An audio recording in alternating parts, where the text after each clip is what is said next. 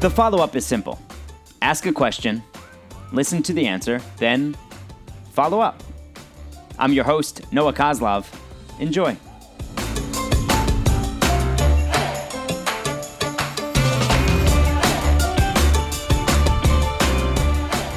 The follow-up today is with Brian Curtis, the New York Times best-selling author. He's written 8 books. He's been a mentor of mine. We've been friends for about 13 years. Brian, what's the idea that you pursued as a book, but then realized this just isn't a book after all? It's a great question, Noah. Too many to list. Oh. There are so many more book ideas that I come up with. Some of them are flash in a pan. Some of them I may spend 2 or 3 months working on, researching, fleshing out, that for whatever reason never come to fruition. Now, those reasons could be that the more I dig in, the more uninterested I get, or the more I dig in, the more my agent and I, who I rely on a lot, tells me the publishers would not be interested. Sometimes the marketplace changes. I mean, if you I'm a nonfiction writer. If you look at the nonfiction bestsellers over the last year, the majority, 60 to 70%, have to deal with the current president, either for or against, or the climate in the country. And so some of it, the market dictates. But, I mean, I go back almost 15, 20 years. I have ideas typed out on paper that are in a file cabinet that just, for whatever reason, the timing wasn't right, or my interest wasn't right, or the publishing world wasn't interested. So there's a lot of them. As far as specific ideas, I mean, some of them are great sports stories that I thought could develop into something that the more research I did, there were too many stories that were close to that initial idea. Children's books ideas, stories that I would love to do, behind the scenes, fly on the wall kind of stories, which is what I've done for some of my books, which is what I enjoy to do. And then obviously the last factor is just me, where I am in my life and my willingness or unwillingness to travel or to be away from the family. So I don't know what the proper literary term is, the idea graveyard or something like that, but there's a lot of them. But some of those ideas that you have that where the publisher or your agent will say the timing isn't right, well, when would the timing actually be right for this? Why not just put it out there? Yeah, it's a great question. The answer is by the time the market may be right, I probably already moved on in my head to another idea or focus. And the reality is, if there is a book project that I come across that I am dead set on doing. I'm very fortunate in my life, Noah, where after you've done 8 books, and I also do some consulting and speaking and things like that, I don't have to do any books right now at this point in my life. And so I can be a lot pickier and choosier about what it is I want to do. So if I came across a book idea that I wanted to do, about a third of books are self-published now. If there was a great idea that I wanted to do and no publisher was interested, nor my agent, I can still do the book. I would just self-publish it myself and get it out there if I felt there had to be a message. So I don't rely solely on the agent. I mean, they're the ones with the pulse on what works and what doesn't. And they've been generally pretty right with my previous books on what the market would have an interest in. And those early ones, Every Week a Season, the college football book, and The Men of March: Inside the Lives of College Basketball Coaches. I know you write nonfiction, but if you want to do fly on the wall and you're not granted that access, have you ever thought about doing a fictional version of that? Boy, that's a great question. The answer is no, because I've never really thought of it myself. When I first did my first book was called The Men of March, where 4 college basketball coaches gave me all access to them, their team, and their families for a season. And that was Bill Self, who was at Illinois at the time, Steve Alford, who was at Iowa at the time, Mike Bray at Notre Dame, and Steve Lavin, who at the time was at UCLA.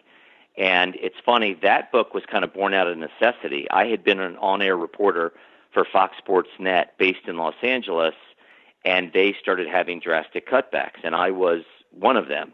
And so here I am in Los Angeles, don't really have a broadcasting job. I said, you know, what could help my broadcasting career would be to have the credibility of doing a book. And that's why I got into writing the first book. Is I had a relationship with Coach Lavin, and I networked my way to some of the other coaches and got all four of them to agreed. But, you know, for that book project, I had no experience writing. I did it on my own. I funded it myself.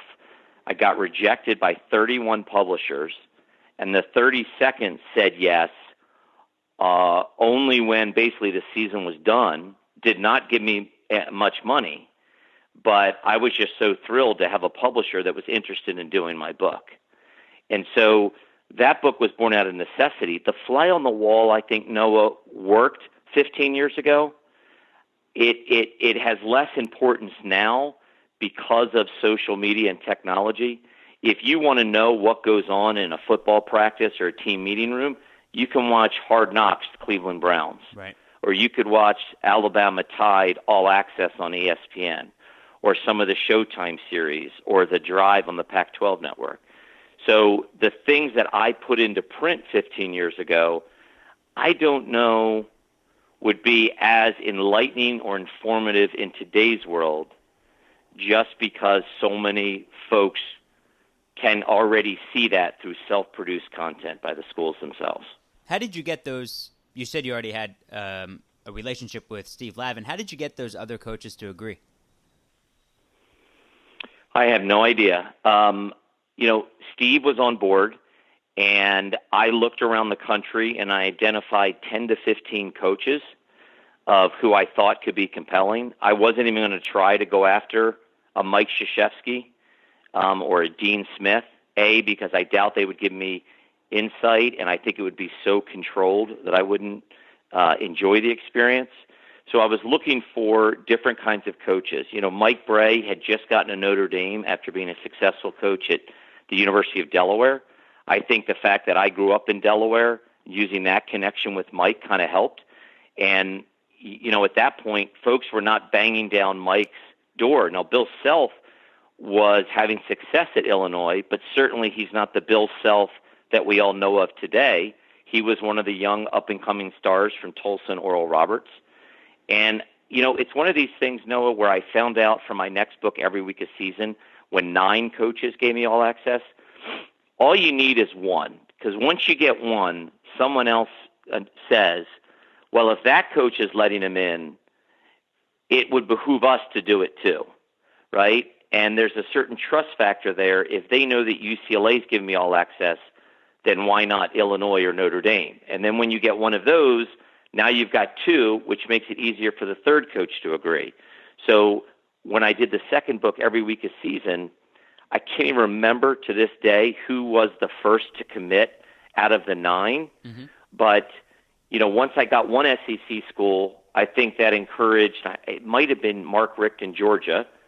That made it easier to get Nick Saban at LSU, which made it easier to get Phil Fulmer at Tennessee, which then made it easier to get other schools. So it's kind of a domino effect when you're trying to get these guys, you know, to trust you enough to let you in.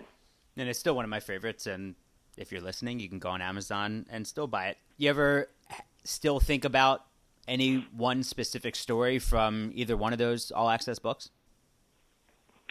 You know, it's really funny. I haven't thought of Every Week a Season in a while, the football one, but I happened to be at a college football practice about 2 weeks ago, and I was standing there in the heat, and I was reflecting back to all the practices, because I went on the road for 6 months to write that book. And it's really interesting that very little has changed. I know what we see on the field has changed in terms of schemes and the spread offense and the RPOs and all that kind of stuff. But in terms of how practices are organized, there's a few more water breaks than there were 15 years ago, which is probably a good thing. But in terms of organization, it's pretty much there.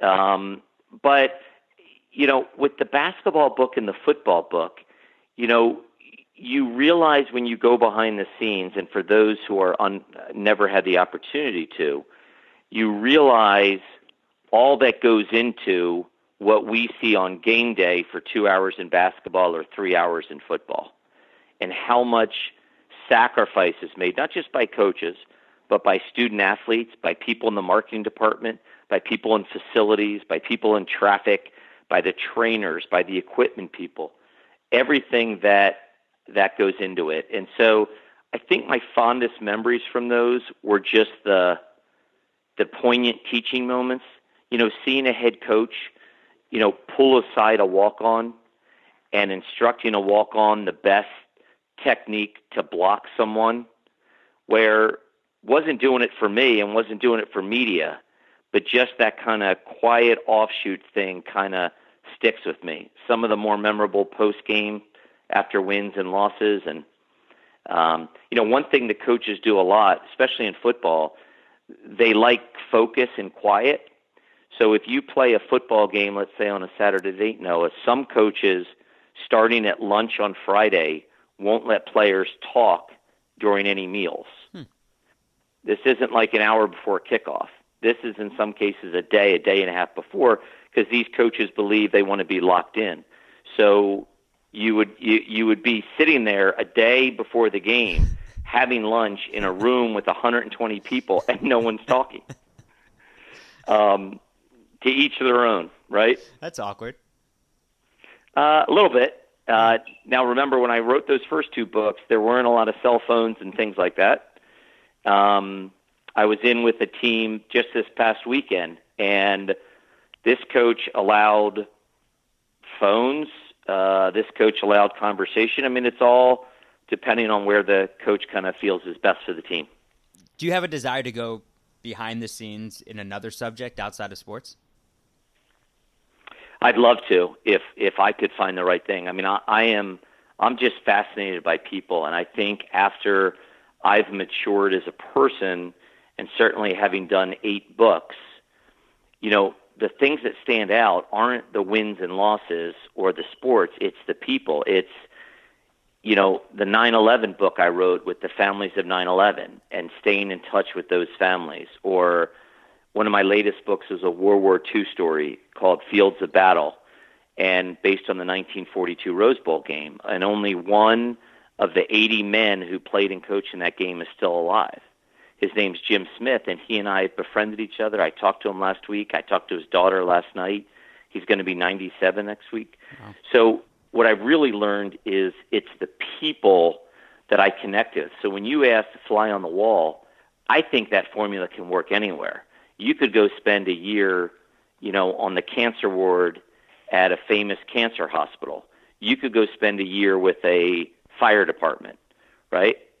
I think, again, the key is finding those subject matter that lends itself to the written word as opposed to the visual depiction.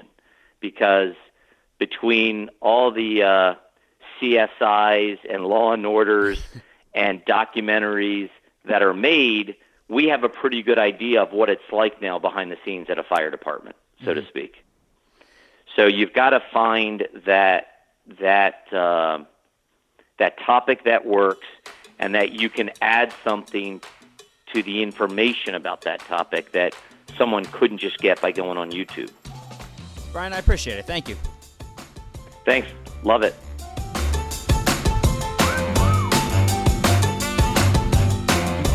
Everyone really should be as lucky as I am to have a Brian Curtis in his life. He's always thinking, always willing to listen, offer advice, ask the right questions. And his books give details about events and people that would only be revealed to the most trustworthy of people, and that's who Brian is. I suggest you going on Amazon and ordering a few for yourselves and as gifts. If you want to suggest book topics for Brian, send them through my Twitter and Facebook at Noah Kozlov and at Instagram at WawaRun, and I'll pass them on. I know there are thousands of you listening. Really, there are. There are thousands of you listening, so make the downloads count by subscribing to the podcast and rate and review it on iTunes. I don't use the word literally very much, but it literally takes 30 seconds to do that, and it means a ton. Thanks for taking the time to join us on The Follow-Up. The Follow-Up is a production of Vocal. For more information and more programming, please visit VocalNow.com. That's VOCALnow.com.